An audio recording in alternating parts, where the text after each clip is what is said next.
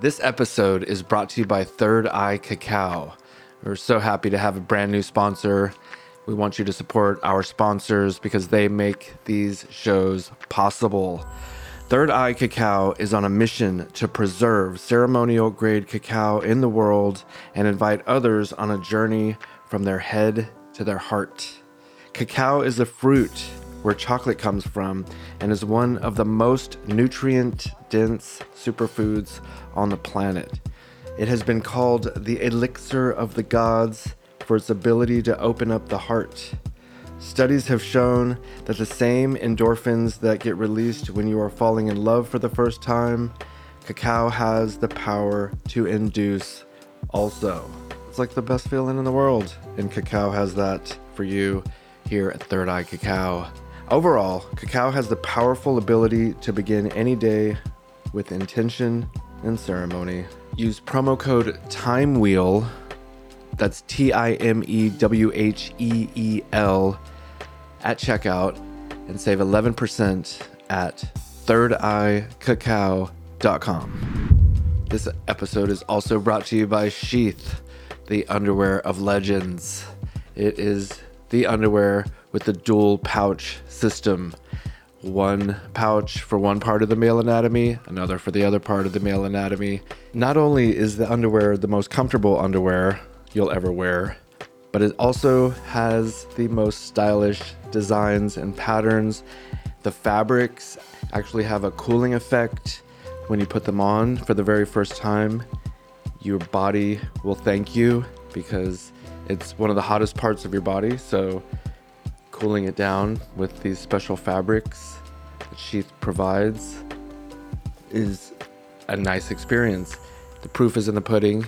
We have a 100% money back guarantee on the very first pair. If you don't like it, we'll send you your money back. Go to sheathunderwear.com, use promo code RPG, and save 20%. We appreciate your support. Back to the show. Welcome to the RPG Podcast, And we are live. Oh God, Patton! presented by Sheath, a Time Wheel production.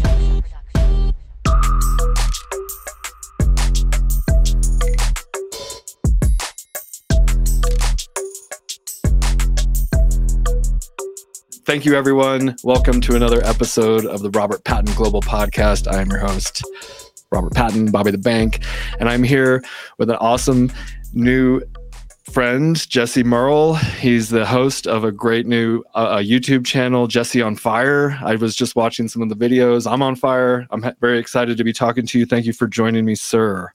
You are very welcome. I'm happy to be here. Awesome. So cool. Yeah, Robbie, Rob Bernstein connected us. And uh, I, I, did you just join the Gas Digital Network or are Yeah. you kind of just, I did it's like so. I did. Uh, I did Bisping, uh, Bisping's show a couple times, and uh, yeah, I think I'm actually going to let Gas do my do my podcast. Yeah. yeah. Okay. So yes, the Jesse on Fire, we were, I was watching earlier and you were talking about how, I guess, uh, Cenk from Yeah. the Young Turks, was, it was talking shit about Bill Maher and Joe Rogan shaming, Yeah. uh, shaming What overweight are our people. what are our rules on? Uh, no rules. All right. Mm, yeah. No so that fucking guy, he's like, that guy is like, there's there's nothing that aggravates me more than disingenuous people. It's like there there are lots of people that kind of vomit out a bunch of utter empty nonsense. But if they at least believe the shit that they say, then I kind of dislike them nine out of ten. If they are stone dishonest actors, then they get kicked up to 10 and and Cenk is one of those guys. Like he's just the worst. He's the worst. But he is so delusional. Like he he came out and said that he thought that he would win in a fight against Joe Rogan and uh and that was good. and that this is before he, you know, got bombarded with a bunch of information that he should have done research on prior, which was like, "Oh, you have a better chance of uh you know, Getting hit like- by lightning. there's like, there's there is no scenario in 100 million tries where you beat Joe Rogan in a fight ever. Like no. he'll break your ribs, he'll strangle you to death. He, he will it'll be like a, a lion playing with food. Yeah, And, about uh, half. Yeah, kick him in half and then strangle him to death. Yeah, but he's a, like, but he's got a real big heart on for Joe because Joe's really popular.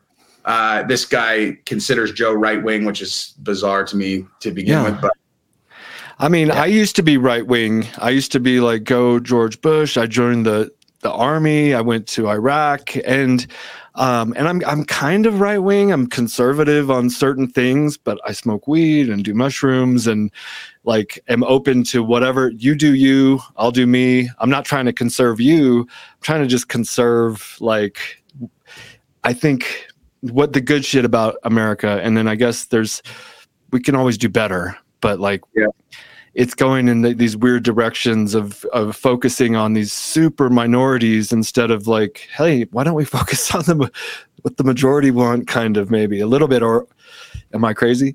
well, I think we call that the the common sense party, which I think all of us are a part of. You know, like the like the Joe Joe Rogans, Bill Maher, certainly me. It sounds like you too. It's like just throw a common sense position in front of me, and I'm with it, dude. Like Yeah, and honesty, just being honest and and Yeah. not spewing nonsense. When you when you hear these news outlets all saying the same exact phrase, like unprovoked, unprovoked, I started getting. I was like, this sounds like it was provoked to me. If you're saying, if everyone's saying unprovoked, I don't buy Yeah. it. yeah, I mean, that's just one. like to just as and like there's just they're just so fundamentally dishonest and also Mhm. so transparent what they're trying to do. It's like like the the thing that that you know conjured the most recent thing I, i've i've stuck my dick down Cenk's throat at least four or five times. Every time that he does anything at rogan i just can't help myself. And really i don't even know rogan yet but like it's just one of those things where i feel like he's my friend. And so when they fuck with him i'm like well i'm just going to respond as if you were talking to one of my buddies you know? Yeah, gonna- but uh but yeah like i mean rogan and bill maher you know to the to the common sense point all these the, the point they made is they were like what is this body positivity shit? Right, like right. it's unhealthy obviously. And no one's no one's saying that you're you know you're an asshole to people who are overweight. They're just saying like let's not pretend like it's a life choice. It's like it's an unhealthy way to live that you should be trying to improve on. And on the covid side to to not mention that almost 80% of all covid deaths were with people who are obese is bordering on criminal like you should that the world should know that so that people can best prepare themselves to not die of covid right. and Yeah, leaving that leaving that out is criminal, like you said. it's unbelievable. And then so Yeah. Cenk took that conversation and basically said that Rogan and Bill Maher were were making fun of fat people and saying that they were the real problem in America and that they were shameless. It's just, it's such a completely laughably dishonest take that you're like, I know he's a fucking idiot, but he's not that dumb. Like he Yeah. obviously is intentionally misleading whoever would listen to him and not actually go listen to the clips. It's like saying horse paste, you know, he's Yeah. taking horse paste. They're intentionally leading you down a path to make, you know, Rogan seem like he's an asshole or bad guy when, and even the, the N word, you know, that whole thing. They, t- I heard, I, I've listened to at least like the first thousand Joe Rogan episodes. So I, mm-hmm. I can't keep up anymore, but I, I used to listen to every single episode and I heard all of those in context and he was never, you know, calling anyone that. He was just saying instances where it, you know it comes up and you say the word instead of the N word, and then it's you know you probably you know what I'm talking about. Of course. If you're just you're it's a Joe Rogan is a uh he's an explorer of of knowledge in the human experience. And if you got a word that has impact like that, yeah, that's certainly a conversation he's going to end up having. And he's Yeah. a fucking idiot. dude. Like yeah, comedian. So like that's a word that's going to exist in his world and like to cut it together. Look, like I've I've become what I would consider to be like a sharpshooter when it comes to recognizing when something has been dishonestly edited. It's like it's so obvious to me instantly, instantaneously. I mean, I know. It's like my antenna. My antenna are up too. I'm. I'm not, I'm not falling for this shit anymore, and not and, and because I fell for it in a way. You know, again, I, you know, uh, weapons of mass destruction. You know, I mean, and we were all probably on board, and let's go get those motherfuckers and all that. And I went and I did, and we and I did the damn thing. But looking back, it's like, oh, you guys were just trying to get that oil money. Okay, that's it is what it is. But I'm I've been fooled once. I'm just I'm not gonna um, just fall for it like like Yeah. I used to. Yeah, and on me it was on the other side where it was like, you know, like I never, I never, I would never say I'm on this side or that side because I just, it always just seemed like a shortcut to thinking. I'm like, I don't need someone to tell me what my opinion on things are. Like I can look at each thing and then tell you, okay, well in this case I agree with these people. In this case, but in actuality, when I was growing, I mean, my my parents are Democrats, so like, you know, like I would say, I'm a I'm a I'm an independent. I've been saying that forever. But in actuality, I like there was never really a scenario I would have voted for a Republican for a long time. And then the Russiagate thing happened, and I watched that stuff. Like I watched it all. Like I was watching it, and I, mm-hmm. 'cause I don't understand how everybody was. And I was like, dude, this is like a living spy novel. This is the best story ever. But throughout it, I was like, I'm looking around, and I'm like, if this ends up not being true, ah. then then then the deep state and all this shit's real. Like if if it mm-hmm. if the Mueller report comes back and and Trump is clean, then I know what side are the bad guys. Like there's never been a dividing line where it's like bottom line evidence. If he's clean, then they're all dirty. And so when They're all came back, dirty. he was clean. I was, I mean, it's just instantly you could just triangulate all of it. You're like MSNBC dirty, CNN dirty. Every single person who was even remotely near this thing is dirty. And then you start thinking through all this stuff, and then you and then COVID happens, and you're like, oh my god, I can see the world exact for what exactly what it is now. Like I can see Yeah. exactly what it is. And it was like like people who bought into the Russia thing, and then post Mueller report and post COVID are still on that side. You're like, what fucking movie are you watching, dude? Like, how could you mm-hmm. not figure out what what this is yet? It's like it's like Well, and like what I've come to f- realize, which it sounds like you have also, is they're all full of shit. They're all in together. They're all working. I mean, I've said it before. The CIA has infiltrated like CNN, probably even Fox, and all the different news networks, and they're probably Don Lemon probably is a fucking CIA agent, and uh, you know who? If not, he's got says whatever they tell him to say. Exactly. And Yeah. uh, so it's not even worth watching anymore. I get my news from like Russell Brand and Rogan and, and Dave Smith and these. I have my own like people I watch, and soon, not necessarily to get my news from you, but I was watching like MMA news. It sounds like you are hitting that. Is that kind of what you're? We'll we'll switch it a little bit to you and your podcast, your YouTube channel, Jesse on Fire, which seems to be on fire. It's you've you've been growing pretty rapidly. Is that yeah, yeah, yeah, blew up about it. It it's so my so basically my story was this like yeah. So I did a couple reality shows when I was younger, and people were always like, dude, you have to do YouTube. Like, you will blow up on YouTube. You have to do it. I'm like, all right. I just didn't understand. First of all, you can't build on YouTube. Like, if you have no profile, YouTube, you're not just gonna like start a YouTube, start talking and grow organically. That's that's not going to happen anymore. Like you have I've to been doing it for like five years. you you have to get off the ground somewhere else, and then you have Yeah. to go because you have to grow somewhere else, drive people over. Like there, there's a certain base level that you need to get to to where it'll start to grow organically. And like so, I tried for a little while, like you know, and and I just wasn't getting anywhere, and so I kind of fell off of it. And then TikTok started, and I was like, you know what, I can I can dedicate, I can do a video every single day on TikTok. And so I did that and I blew up on TikTok. And then so I started using uh I started using like kind of specific tactics to drive TikTok people over to YouTube. And then I got up to about, you know, I don't know, call it like 2000 subscribers. And once you get there, if you can if you're consistent, you can blow up like but you need like to get to that point, like 2000 3000 subscribers and then that cuz that's enough people to where if you have consistent viewers, that will trigger the algorithm to have them show you to more incremental people. But like, um, I blew up about a year ago. Like I, I got, I got to, I like, I grinded my way to 10,000 subscribers in my first Nice. year. Oh, and, and like right at about a year and I was posting every single day. That's when I blew up, like where all of a sudden I, got, I started getting like, you know, wider attention. So I got is this TikTok or YouTube? Sorry. YouTube. YouTube. Okay, good. Uh, okay. TikTok, I have like 300,000 followers. What were you?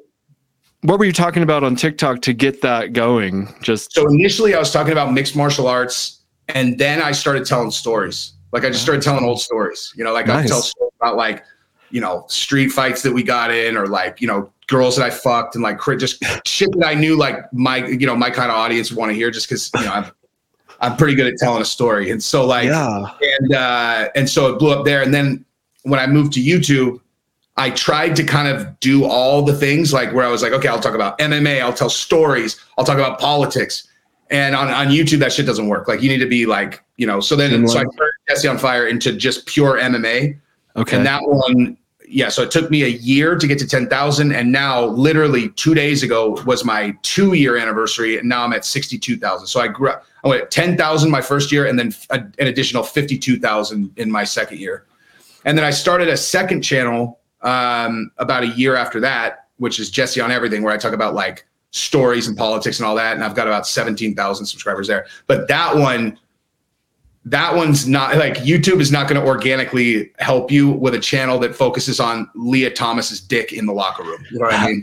like, it's like it's just not it's not uh, content that you're going to throttle. However, I can drive a lot of people from you like my one YouTube over there and stuff. But Yeah, no, that sounds funny. Uh, Lia Thompson, she's the swimmer. The and just she was a UPenn. She swam for UPenn as a dude for three years, and then switched over to the female team. That's fair. number one in the world. She Yeah. went from 140th She's in the the world, number one. Yeah. And she, and she was always a woman. You're like, she's always a woman, is she? And they're like, yeah. You're like, you realize she's still attracted to girls. They're like, what do you mean? It's like, well, she still has a dick and she's still attracted to women. And she's on the UPenn swim team. And they have the girls in the locker room with her, like, whatever, with this person. What if And- she's fucking one of those girls? That'd be kind That's, of the, that's exactly what I said. That, that was what my video was about. Like that's Oh, that's that's, hilarious. most views on on that one I just did a couple weeks ago, where it was like these these girls, these like college girls that were fucking high school students six minutes ago are in the locker room naked, like bending over, like changing and stuff. And they went to the school. They're all they're like, dude, this is like she's got a dick and she's attracted to us. Why is she in the locker room with us, like with us naked? And the school is like, fuck you, you transphobe. Yeah, right. Like, Yeah, What are you talking about, dude? yeah. You How can't can raise a priority? An issue without being like labeled this kind. You can't just say something reasonable like this isn't cool without. And mm-hmm. now you're a fucking transphobe. Relax. I'm not a transphobe. I I No. I know a couple, and I, they're good people, and I've had great conversations with them. That's Oh. not what we're talking about. Yeah, and they wouldn't be in the girls' locker room with a hard on when the girls had complained about it. You know, Oh man, Like- yeah, that's crazy. And they're like, I'm just thinking, like, I wake you wake up with a hard on. I, if you get a hard on in the locker room, that's like, a, that's too much. especially when you're in there with a bunch of like really young college girls. Like, Yeah. and when you think about like, and think about this too, like, because I have three daughters. I've thought I have a about this. daughter in college. Like, I just thought of that as you said that. She's 21. She just turned 21, and I would be like, I do not, I would not feel comfortable with that as a Of course. father. And Yeah. think about what kind of girls are college athletes. Like, like a college athlete. Those are not like those are not party girls. Like those are girls who are like they're fucking athletes. And then they're like, Yeah. listen, I really don't feel comfortable being naked in front of this person. And they're like, too bad, bitch. You better go. Uh. fuck. Like, in the video, I was like, it's literally like this school's like, you know, listen, if Lia tells you to bend over a little slower when you're getting dressed, that's what you do. It's like just anything for Lia, dude. Anything for Lia. right? Yeah, you, think, you think it's impossible that Lia's just a crazy ass dude that was like, I could say I'm a girl and then I could be naked in the locker. I mean, that, that- all kind of harebrained ideas come into people's heads and they might be like i'm nobody i could be somebody yes. Uh, i don't know maybe Yeah. you're Or- doing coke one night and you're just like you get this ooh i gotta Yeah. this could be good Yeah. what if I just said I was? What if I just said I was trans? Fuck it Yeah. i'll be it's there. like, dude, it's so funny because like, uh, I mean, what honestly would would really break the entire argument if you really wanted to just end this argument. You just do exactly what Lia Thomas does, except after a year of people bitching, and you're Lia Thomas, you come out and be like, "Yeah, I just did this to prove a point." Are you guys fucking serious? Yeah. You guys are literally just gonna let me fucking win everything? That shatters the whole thing. Like That that, would would that would break the whole thing. Everyone would just be like, because all the advocates, you know, all the, the, they would just be like, "Oh," and he's like, "You really were defending this?" I had my dick out in the locker room. I was beating girls by 40 seconds. You had my back on this. What the hell's wrong with you guys? Yeah, What is- defend the women. Like, Yeah. oh, but she, I am defending a woman. She's a woman. No, not. No. I'm talking about the the the birthers. The The little girls, like the little Yeah. girls that you're telling Seriously. to suck it up and get like second, third place, and also don't worry about the sexual urges of the dude in here that's you know grew his hair out. Like, yeah, it's bananas. We're living in strange times, and I'm hoping that somehow it like folds back together because it's kind of coming undone and like with the financial aspect of you know inflation and um just wars and covid and bickering amongst each other and like banning people from talking and saying shit i mean this thing with elon musk where he's trying to buy twitter is pretty sweet if he can like turn it back into a free speech kind of platform that would he'll be never nice. be able to, he'll never be able to pull this off, and it makes me think that this was his plan all along. Was this is this is about money? Uh, Like I think it's possible he recognized like these people will pay anything to keep control of the narrative. So why don't I just go in and buy 10% of the company and then I'll pretend like I want to buy it. They'll they'll bid up the stock price and like, you know, because I that's smart I mean, it would be a brilliant play because there's like, I don't know how much you know about like how the Saudi, like Saudi Arabian government, but like it's the, the whole entire Saudi population. They get like almost all their news through Twitter, and Uh-huh. that's why the Crown Prince is one of the largest shareholders in Twitter, and he has uh, oh god, what's the? I think he, I think the name he has this army of Twitter people, thousands of them that all work for him, and they will, you know, they'll make anything trend because you know if you got ten thousand people that on the drop of a dime will promote any hashtag, you can make anything go.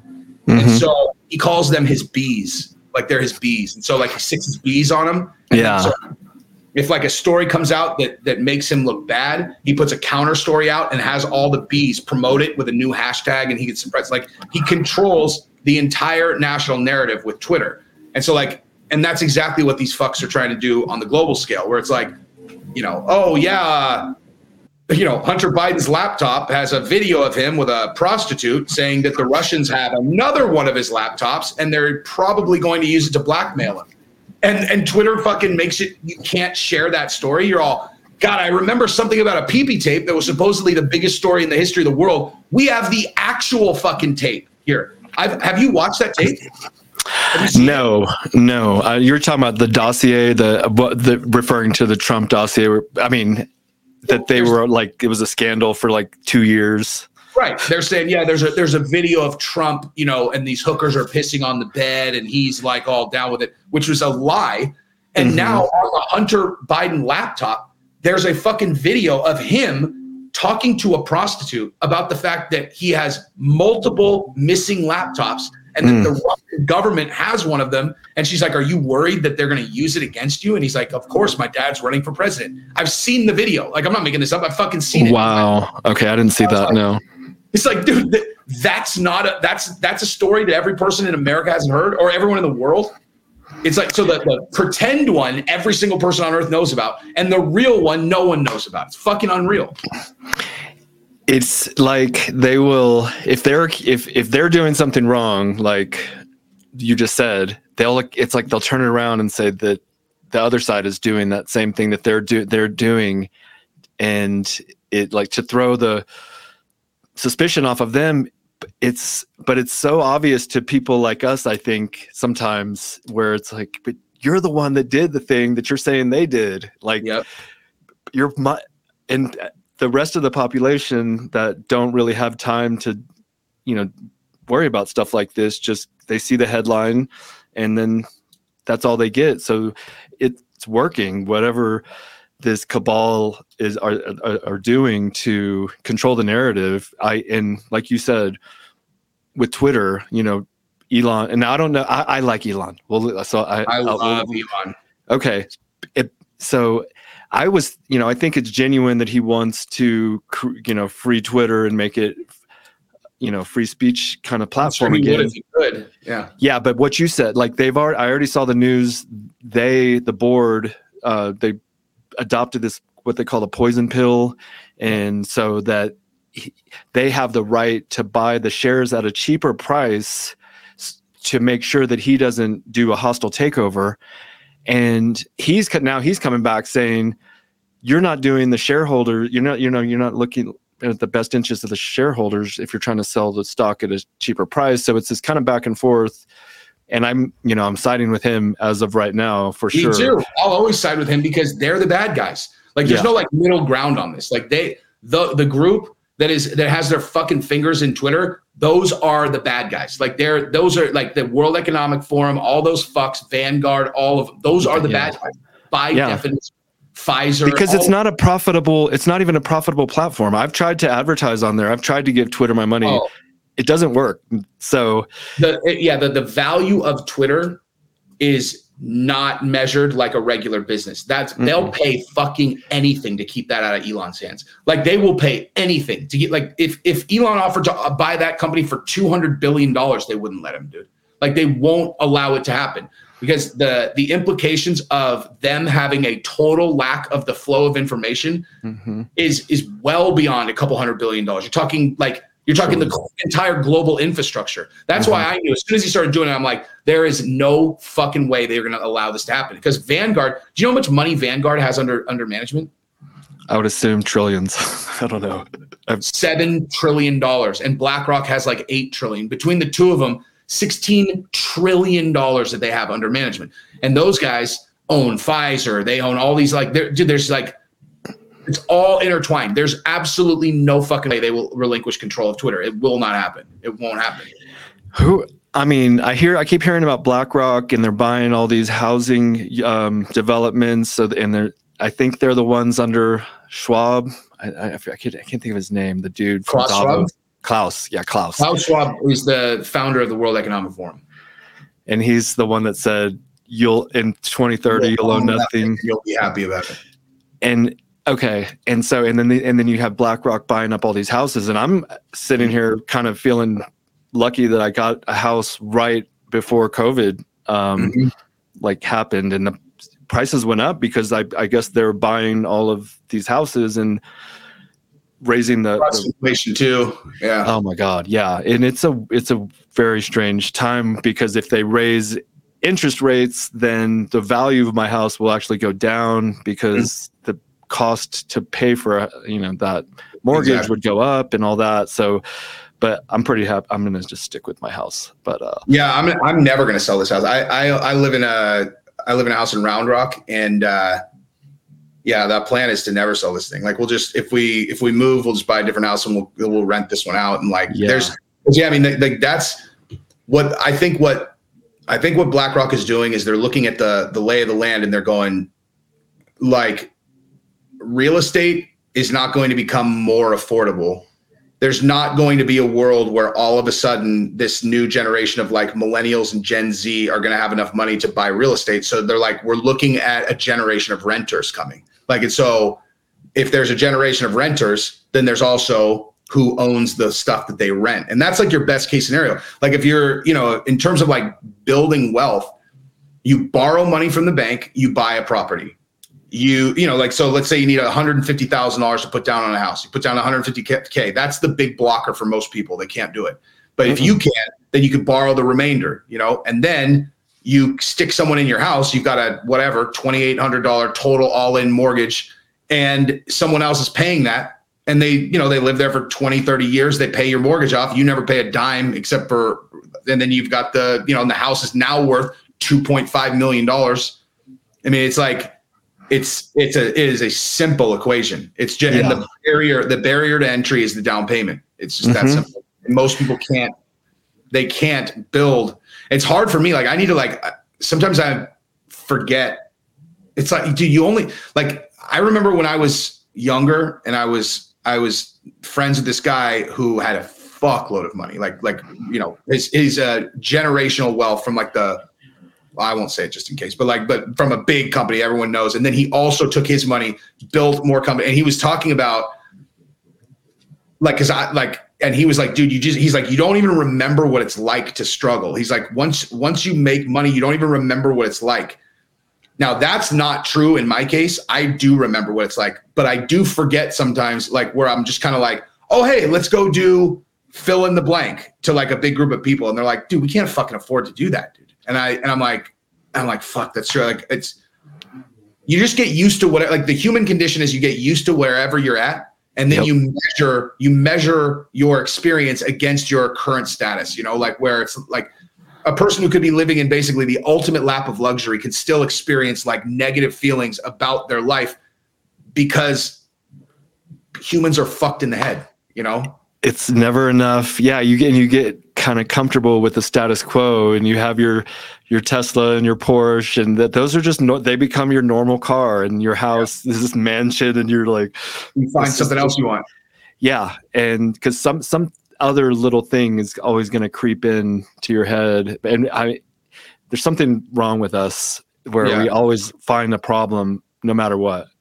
I you want to know what I think it is? Like, it, I actually have a theory on what it is. I think it's a, I think it's an, I think it's like a biological evolutionary, like trait whereby, you know, before the industrial evolution, there was never a human being that knew for sure that they would have enough food and shelter for the rest of their life, no matter what. Right? Like that just was not a thing that existed. Like even the most powerful person in the region was was subject to like a bad crop or like uh you know like a lack of animals or whatever and then like you know so like the the the instinct to hunt and get food and and that stress hormone was about survival. Nowadays when people get into a position where like they have everything they could possibly need they still have that same instinct. And how it manifests is like oh well i have a fucking Hublot but i re- i really really want a rolex sky dweller also. It's so expensive i can't fucking get it. You know it's 40 grand. And you're like like a regular person's like what the fuck are you talking about dude right. Yeah. like I would, I would suck a dude's dick for the watch you have on your wrist. You? Right. It's- And I just think it's like this broken instinct that people have related to, related to hunter, uh, you know, hunting and gathering and like, Mhm. and the and survival. I also think that's why people who get really wealthy go completely fucking crazy. Like if they know, if they know they are for sure set for the rest of their life, I think it like breaks the human experience. You need to stay working. I mean, you can't just quit. Like, you, no matter how much money you have, you got to stay toiling and and busy because that just the empty hands or what are the devil's play work or whatever uh, idle hands, and you'll just like you said. Uh, go crazy. Um, I was I took like the last two years off. We stayed at the house, and it was granted it was COVID, and and the first quite a while was was nice but after a while i was like okay i need to get back to just working with my hands and get out in public. And so Did you just- sell a company?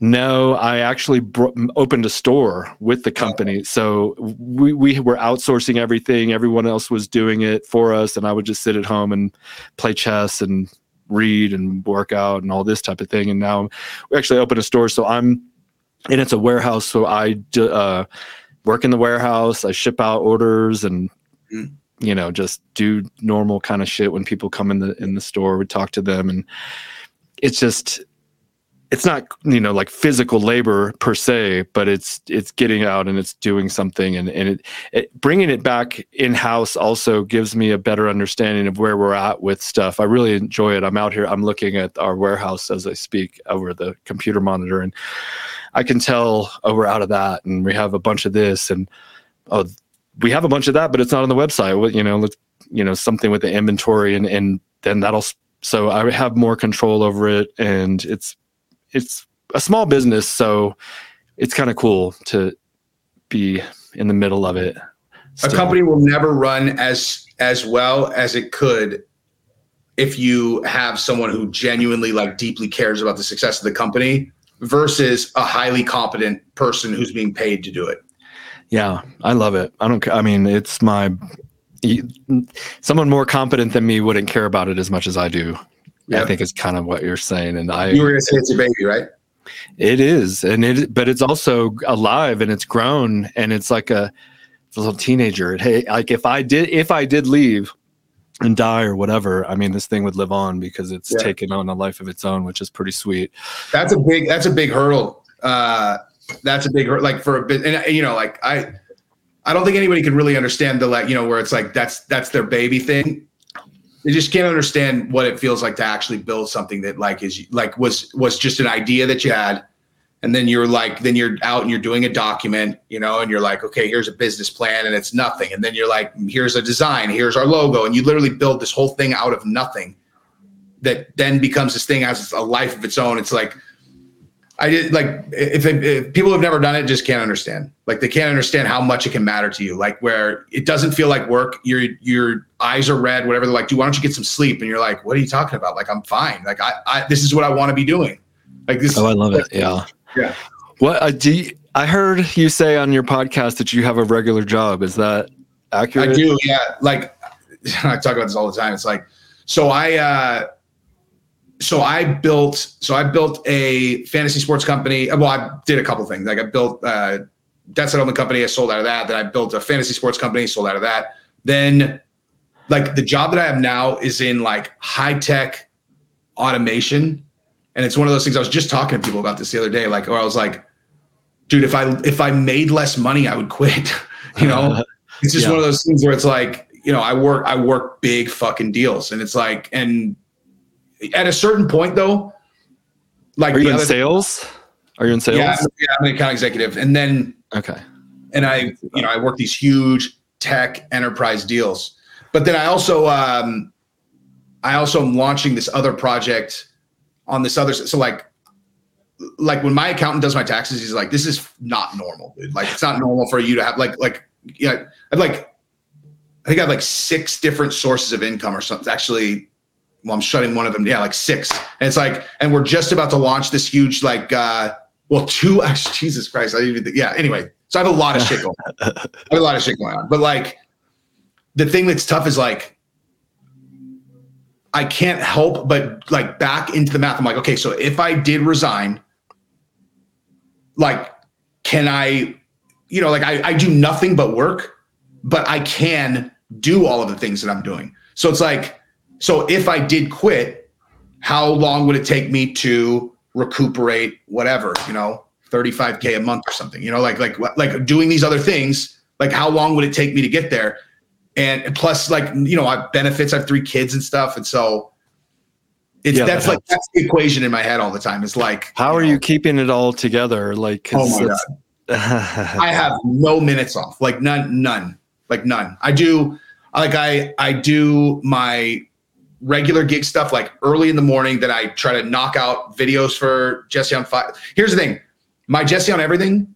If I didn't have a gig, I could grow that way faster. Mhm. The other thing, the the other project with I'm doing a big thing like with the Navy. I mean, I guess I could just talk about it now. I'm doing this thing with the Navy SEAL, like a group of Navy SEALs, like Ed, Ed Byers, who's the Congressional Medal of Honor recipient, SEAL Team Six Master Chief, uh, Jeff Gum, Rob O'Neill, who shot and killed Bin Laden. Oh, I know Rob O'Neill. He's on Fox all the time.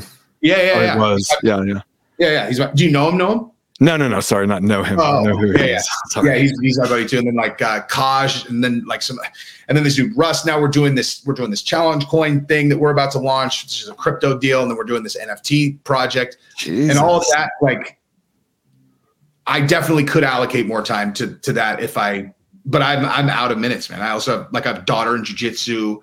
Like three, you know, I'm married to a dime piece that needs some, uh, you know, attention. I just, I have no minutes, like none.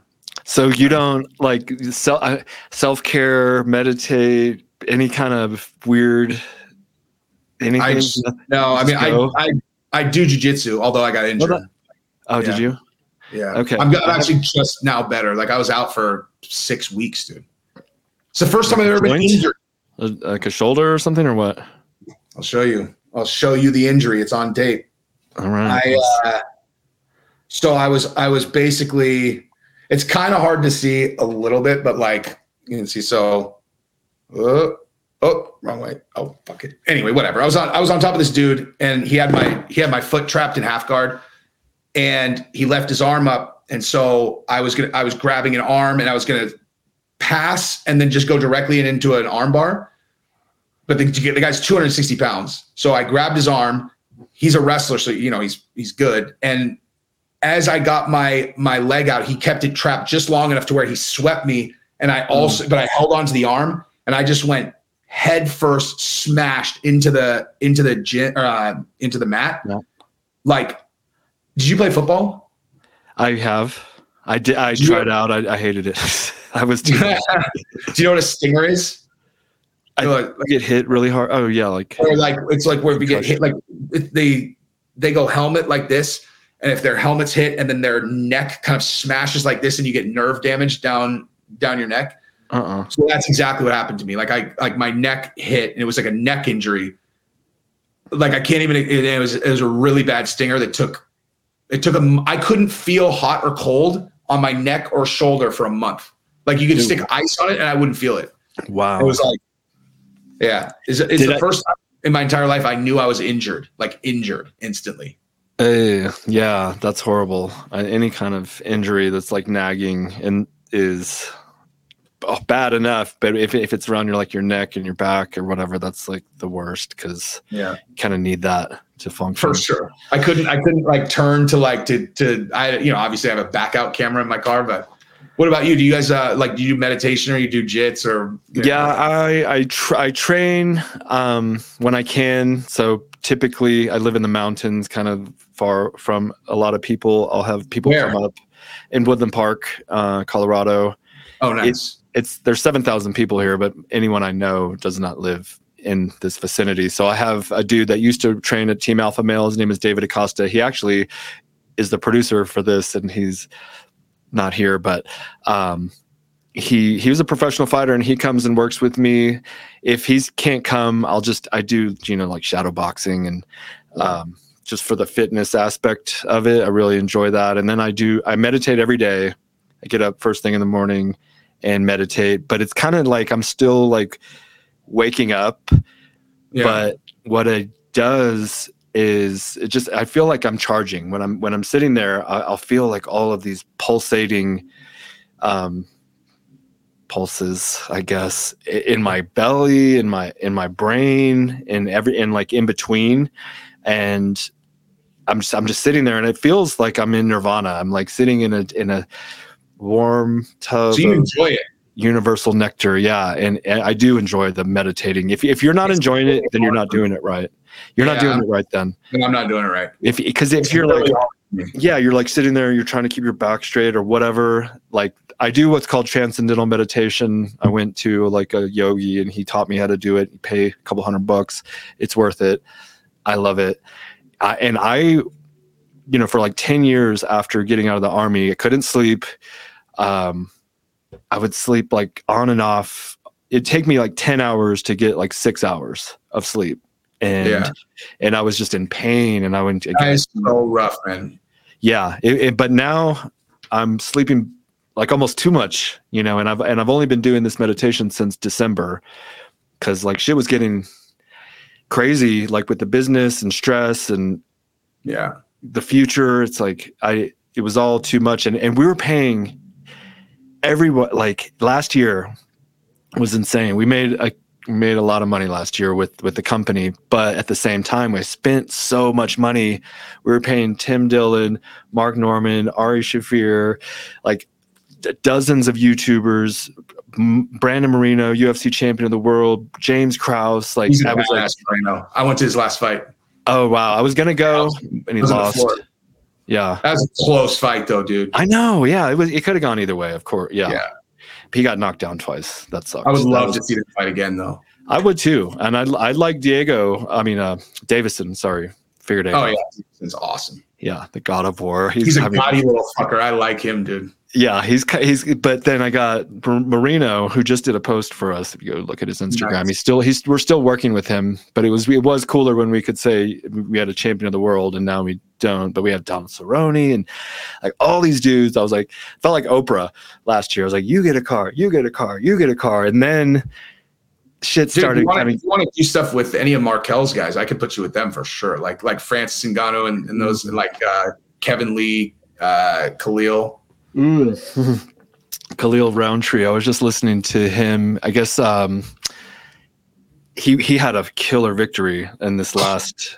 Yeah, He kicked this fucker so hard. That, like I, I just hung out with him in Miami. I was hanging out with him. Kevin- wasn't it was- like a rib shot? He like he, kicked him in the body. The guy went down, and as the guy was getting up, he kicked him Was it his head? Where in the chest and stomach, Yeah. like like a like a you know like an instep, you know, soccer kick just straight. It the sound was amazing. Yeah, I still remember it. And uh, but he was there's this other white dude with a skinhead. He kind of looks like Bisping Yeah, uh, Sean Strickland. Strickland. Thank you. And he, he was talking shit about Khalil recently, which I thought was kind of funny. So uh, I mean, they're both badasses, but I mean, Khalil is a fucking monster. When he, fight, dude. yeah, I don't know if he wants that fight at all. Rountree's 205 too, isn't he? He could be. Or yeah, I think he's a weight class bigger than Strickland. Oh, okay. Strickland would take that ass whipping like a man, though, dude. I'll tell you that right yeah, now. the way he, I like how he stays in the pocket, and he's he's like a. I like how he fight. I like how Strickland fights. Me It's too. fun. He looks. He just. You could tell he's a guy who spars all day, every day. Like yeah, Rountree's 205. Oh, okay. Well, then, Yeah, dude. Like round. Like you. Yeah. Strickland just looks so comfortable in there. Like he looks like he just spars all constantly. Yeah, and because like I I box and I'm all like kind of like my head forward a little bit, but the way he does his body type and his form is is Yeah. proper for boxing and standing up in the pocket. in. MMA for sure. Yeah, like, I do the same thing. Like I, you know, like I like to just kind of shoulders high, chin in, and I do like honestly, I did like I got so used to it that I actually like I do it while I'm walking around. Mhm. My wife's like, "What are you doing with your shoulders?" And I haven't even been boxing recently, and I still like I do it on autopilot, like where my shoulder, I always carry my shoulders high, and it's like, I don't know, I think it's like the because you know the way you learn to do that is get by getting punched in the face like it's pretty like you know it's it's, it's the consequences of forgetting to do it it's just like it's like trauma will burn itself into your head to where you're just kind of like oh i guess i'll just do this all the time then you know makes Yeah. harder to my chin like this Yeah, boxing is important. People own. I mean, people don't give it enough credit. I think in the because everyone's like jujitsu, and that's what I where I started. And I was like, I don't need boxing.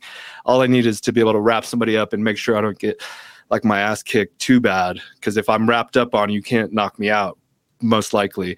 And um, but I started boxing about a year or two ago, just and it's just it's fun it's good cardio it's it's it gets out your stress and just shadow boxing if you can't roll jiu-jitsu then it's it's a good substitute for me.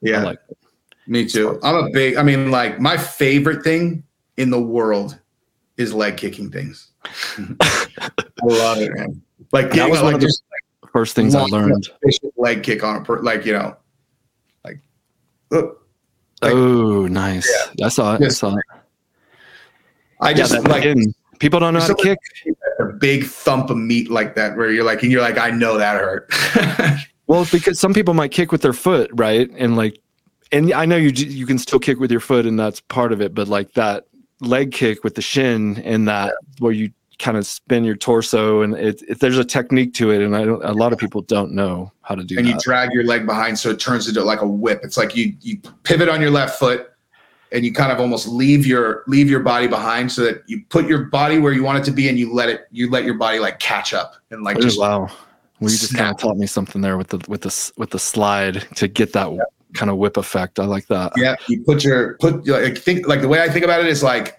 is i i think of like a pole almost being down the left side of my body down my uh, down my left that the rest of the thing is swinging around so it's like you put your foot down you pivot so now your body's facing the way it's going to go and then you let it all the way catch up you know like where it's like rap, whap, Yeah. nice. Uh, what did you think? I, I was like, and I still am, but a huge Khamzat fan. Even though I, I, I never watched.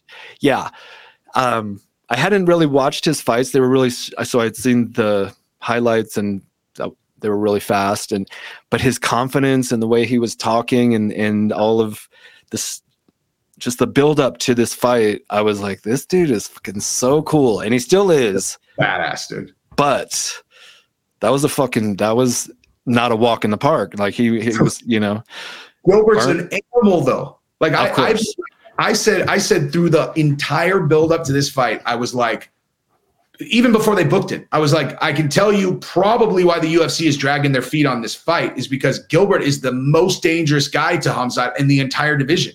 Now, I will say, after watching that fight, I will change that to Kamaru Usman is the most dangerous guy to Hamzat because he's going to throw straight punches down the cock that are going to decapitate Hamzat if he walks in there straight like that.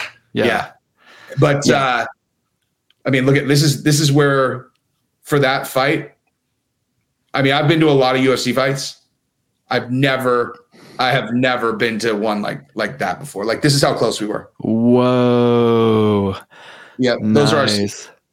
so like we were fucking right there. And uh I've been, I mean, so I, I just in the last, I went to 270, 271, 272, and 273. And then we're going to Jesus. 270. Like I got all of them. But like, uh, Okay. But um, I mean, just out of those ones, and you think of like there were some great fights in all of those cards.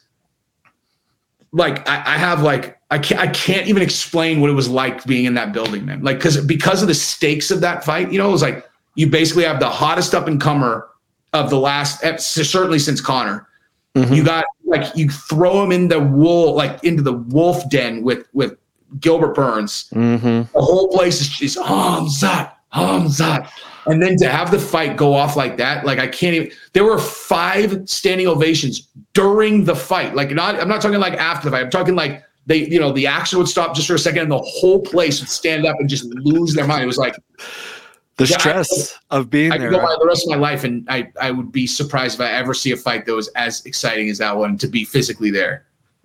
I I was at Colby Usman one, and Mhm. That Great. shit was fucking off the. I was like on the edge of my seat, and then when uh I think when when Usman won, and my wife was like, "Yes," and I was like, "Fuck!" I was so pissed, and I like Usman. He's fine, whatever. But I like the trash talking, just getting everyone worked up, and I, so I, I like Colby because he gets he sells a fucking fight, dude. If if there was no Colby, Usman's I'm he just doesn't sell fights. Like you know what I mean? He's just he's good. Usman he's is a way bigger star now because Yes. of Colby for sure. Exactly. And the other fight I was I was uh and I've been to a couple more, but um was Cowboy versus Notorious McGregor, and I was Well, I haven't that, been to a Conor fight yet. I'm excited for that. that was the it was it, it just happened too fast. That was that was the only problem with that one because it was Yeah. like 40 seconds. And I I had just taken I was there with Robert Oberst. I don't know if you know who he is, but he's like one of the strongest men in the world. He's been on Rogan a few times, and we were having dinner right before, and he and as we were walking in, he handed me these mushrooms pills, and so we both took some like a little, just like a little microdose. But Yeah. it was uh it was surreal. I don't. It did so fast. I was like, what the fuck just happened? And, and then I had to go to the cowboy after party where he lost. And like we had bottle service. And this is like, what the fuck is happening? He- Yeah, it's weird here? going to an after party for a dude who lost, man. Like, uh, yeah, I mean, like it. It also depends, like where, like what you know, like because in Vegas the fight ends it's eleven. In fucking in Mm. in uh, Florida the fight ends it's two. That was so crazy. I could, I would, I would be so pissed if I was the East Coaster. I'd be like, "Fuck you! You're starting this thing at 10 p.m." That's dude. I moved from California to Texas. Every other thing is awesome except that. This is the only thing that sucks. Is like Yeah. is is sports start two hours later. So like, you know, where I used to used to wrap up UFC eleven o'clock. You do whatever. Now it's one a.m. when it's over. It's like yeah, that fucks with my sleep schedule, and I, like I was saying earlier, I have like a sleep issue, and so I really have to be on schedule, or I, it'll just totally fuck up my cycle, and so. Uh, but I was, you know, we were watching this weekend, and I left before the um, Alexander and Zombie fight. Even though we were sponsoring Zombie, there was this really cool footage on Embedded. The if you watch like the Embedded from last week's fights, um, the very first clip is Zombie, and he's sitting on the mat, and he's he's got his hand wraps, and he he rolls one out, and it's like slow motion, and it's pretty cool. But he's wearing one of our shirts, which was cool. And then they showed him working out, and he was wearing one of our shirts, and then he did a post for us, but. It was getting too late, and I was, I was and I we in the Aljo fight with Peter Petr. That was mm-hmm. frustrating a little bit because it was supposed to be just like this dominating fight, and then it, Aljo actually wrapped him up for two rounds, and then and then we're like, oh shit. But what did you like when a fight ends the way it ended, where Petr won the last two rounds? It's kind of weird when that happens, right? because yeah, you're kind of like, I mean, look, like so here here was my my interpretation of that fight was uh I so I showed you where I was in that fight Oh yeah, when when Peter Yan walked by, you know, pretty good at sizing people up. Just and and I I mean, look, I watched all the fighters. I looked at him. I was like, that's the hardest little fucker on earth right there. wow. You could you could hit that guy in the face with a two by four, and he would like calmly like wipe his face and beat you to death. You know, like he Yeah. was- I, I text. I was texting with Anthony Smith during the fight. And I and right when he walked by, I was like, I videoed it and I said, I'm like, that's the hardest that that I'm all that little Siberian fucker is the hardest 135 pounds on planet Earth. Wow. And that's exactly what he is. He is so hard, dude. Like you just see it right in it. Like that guy does not he'll you could never break that guy. Like you might knock Yeah. him out, but he'll just wake up and be like, when do we fight again? Like there's that guy doesn't have a breaking point at all. But yeah, I agree. Like so when I watched it, I thought Yan won the first round and then thus won the fight. exactly. Anthony was watching, but it's but when you know when you're there, you can't see all the punches and stuff. And Anthony texted me that he thought Aljamain won the first just based on effective striking. And then I watched the Weasle's breakdown that went through every single one of the strikes, and Aljamain landed five strikes more than than Petr in the first round. So like There you know, go. it's one of those. But to your point, when the fight ends with one guy fresh and beating the shit out of the other guy, and then the other guy wins, there's something extremely unsatisfactory about that. It feels. Yeah. Like, you know? yeah, but like he's on top of you, beating your ass. Say that again. Yeah. Sorry. I was like per the rules, I do think Aljo won, but like Yeah. if it goes six rounds, I think. I mean, like, like if they're just going to keep on coming out until one of them's unconscious, there's absolutely no question who's going to win that fight. You know, So, well, then the cool thing about that is Petr doesn't lose like stock, they say, when because you lost and you're not the champion, but everyone still respects you as a one of the best Champion. in, in yeah, exactly. So Yeah. he's not going lose anywhere.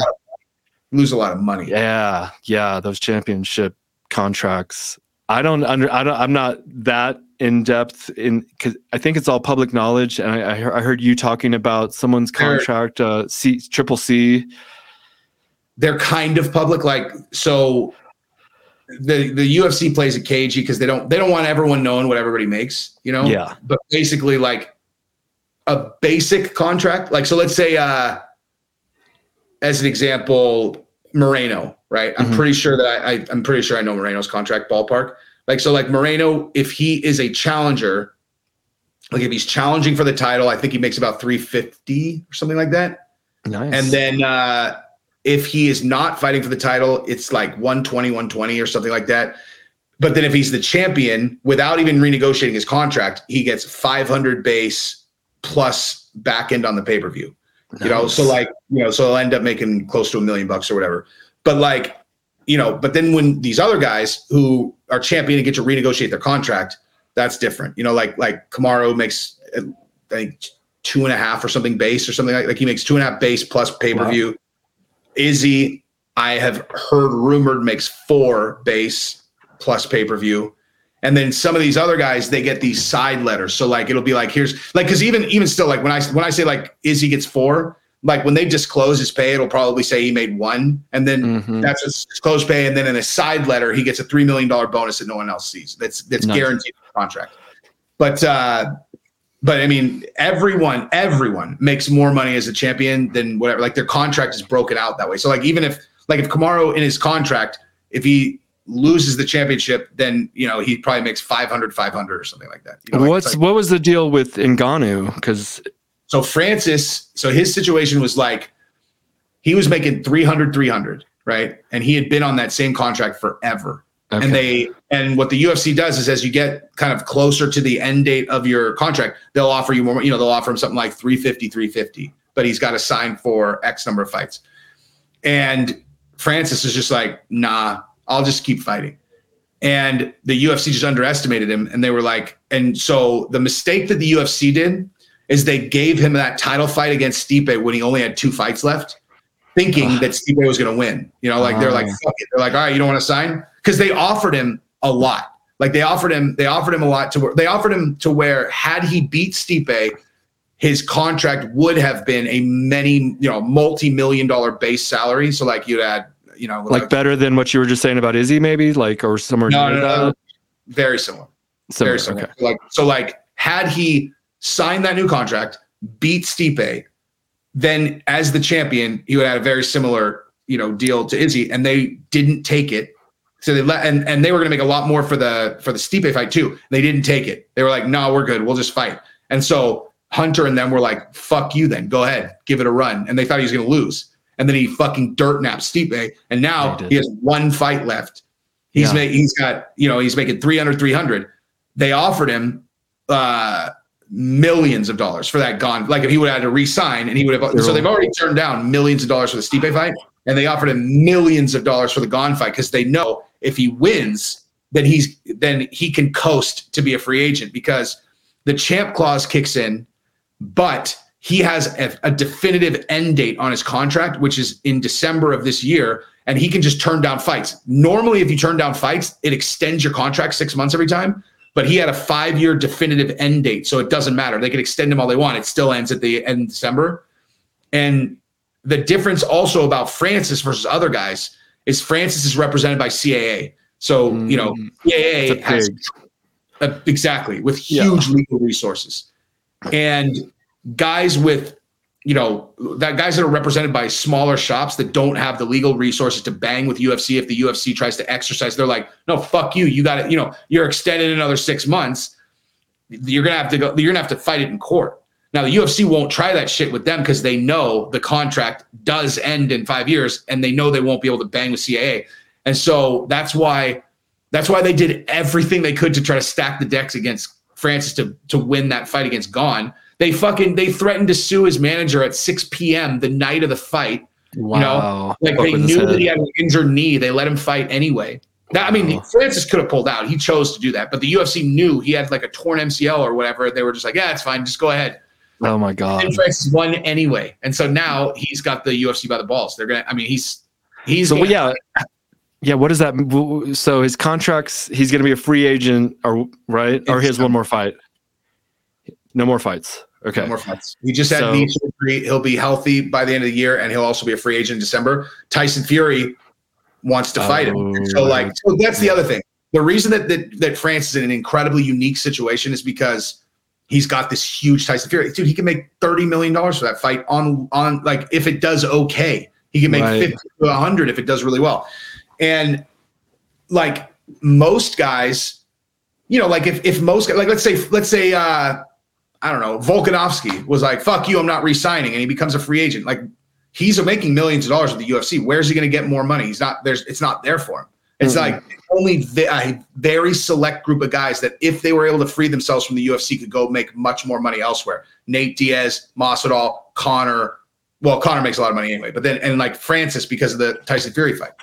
So like you have to have this really, really specific set of circumstances to really put the UFC in a tough negotiating position. And Francis just happens to have all of those things working in his favor now.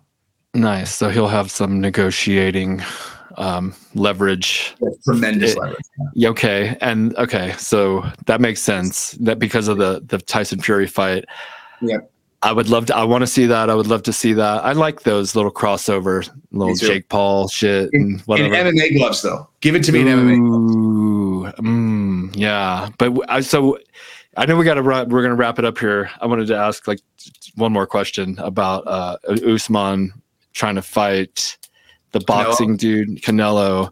But before I say that, when you're punching with the 14 ounce gloves, when you swing, it's like this extra that little bit of extra rate weight. It's like you're holding a rock or Yeah. something, and you give you you can really throw a lot harder than you could with just your regular fist. Oh, you, You think so? I feel like I feel like when I have big 14 ounce gloves on, I I can feel it being it's slower. Like I feel Really? s- Okay. I don't know. I feel I feel like it's like a sledgehammer and as of, as opposed to hitting with like a whip or something. But Oh, I can see that. Like if you if your if your punching style is kind of like how Conor McGregor's used to be, like where you know now he has a much more kind of crisp boxing style, but when he used to have that titanic power, Like people think it's because he went up a weight class. That's not what it is, dude. Like he used to, he used to low like kind of like what I was talking about with my kick, but he figured out a really good way of doing it with his where he would go boom and just like it was almost like whap and it was right at the end of like a whip. And Yeah. so like just like what you're saying, like he threw punches like almost like a like a ball at the end of a chain. Yeah. Really, really like impressive how he did it because most guys, you know, like they looked like they were getting struck by lightning when he would hit him with it. You know, Yeah, it was it was a sight to behold. Um, last thing uh, is about Usman and Canelo, and my initial theory was he didn't want to fight Khamzat, but what do you? What, I, what oh you- no, I think I think what it is is like this is my hypothesis is uh he's looking at Francis and Francis is set to make fuck you money on this Tyson Yeah. Fury fight, and so he's like, uh, how about I want some fuck you money too, you know? Because the thing is like the in the UFC's defense, their business model is is so different from boxing. Like boxing is like it's like oh you got this guy who's got a big following, you got this guy who's got a big following, and they just throw this big event and then they split the money. right? Like the UFC is this enormous machine, like a huge machine. It's a real company that has all kinds of things working to make the show incredible. yeah, Yeah, and the and the fighters are interchangeable. As as bad as that sounds, it's true. I was just talking to Michael Chandler about that the other day, like like uh, in an interview I haven't posted yet. But like at the end of the day, almost all the fighters are interchangeable. It's like you know they threaten to sit out, like Jon Jones, like I'll just sit out. The UFC's like, okay, like they're like you've affected our business zero, dude. Yeah. Like, like you're we have you locked under contracts. There's nothing you can do, and you and and your absence has impacted our bottom line zero. So like yeah. You're running out your own clock. He's running out his own clock, kind of. Yeah, Exactly. And he really Um, is. And it's like, and you know, I mean, they might they might make a deal and pay you a little bit more, but like it, as soon as you, if you're Jon Jones, you're like, I'm not coming back for less than blah blah blah. You may as well have said to the UFC like, like that's the worst way to negotiate with them because now Right. they're setting precedent. Like if they pay you, then everyone's going to do what you did, so they can't. like negotiating with terrorists. Sorry. exactly right. That's I, that's the exact term I've used. I said Okay. the UFC won't negotiate with you because they, because they don't negotiate with terrorists. Uh, that's funny. Did the exact same thing. Yeah, he won Okay. both and then held out, and they're like, "Fuck you, bud." yeah, who who held out? What? Cejudo. Like he, you know, he was he was the 125 pound champ and the 135 pound champ, and he's all, "I guess I'm retired." And they were like, Oh. like he thought he was going to hold their feet to the fire, and they were like, "Oh, you just retired?" They're all cool. Well, have you looked at your contract? Because you just relinquished like 70 percent of your pay, that's right. and and like, and and that's because bantamweight and uh and 125 were were in kind of rough spots at that point. They like Cejudo thought like, oh, what are they going to do without me? And it's like, well, what ended up happening is now you have two badass divisions with Wow. lots of really big guys. They're interchangeable. Yeah, I'm I'm curious to see what happens when he comes back. I, I, he might get met with an with a, an iron fist. We'll see. We'll see.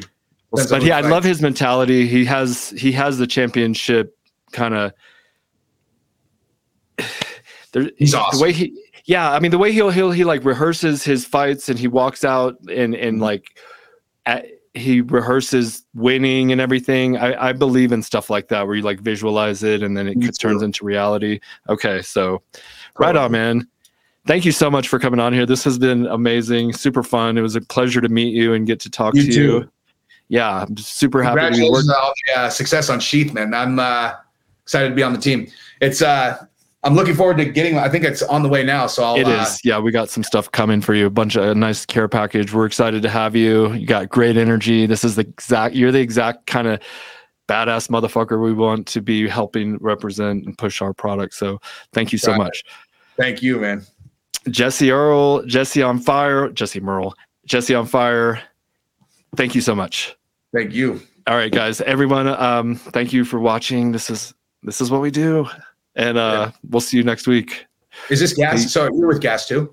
No, we just sponsor a lot of gas uh, stuff. we Oh, just nice. we, we, like uh, most of their uh, podcasts. We work with them, and and I'm on what's called the Time Wheel Network, but it's uh it's our own little in-house podcast network. Time Wheel, shout out, and but yeah, they're great. Robbie's great. You might stay independent. You might work with them, and eh, you know, to each his to each his own. You seem like a smart smart dude. and You know what you're doing.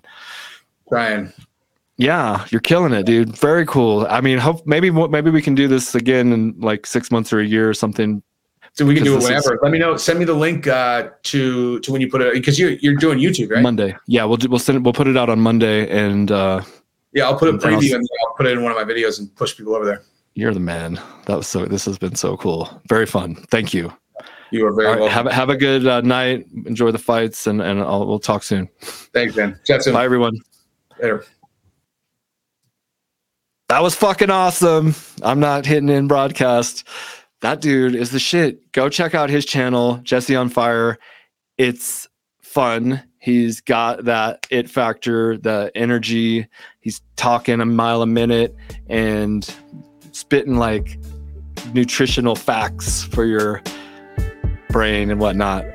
Also, make sure you go to sheathunderwear.com use promo code RPG, save 20%. And we got the Third Eye Cacao sponsor. Make sure you check them out. I use it every day. I bought some by myself. I mean, on my own. Like they sent us some and then I bought more. That's how good it is.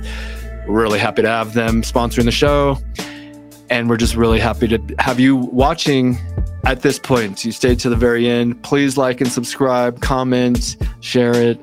And uh, and then we'll see you next time. All right, peace.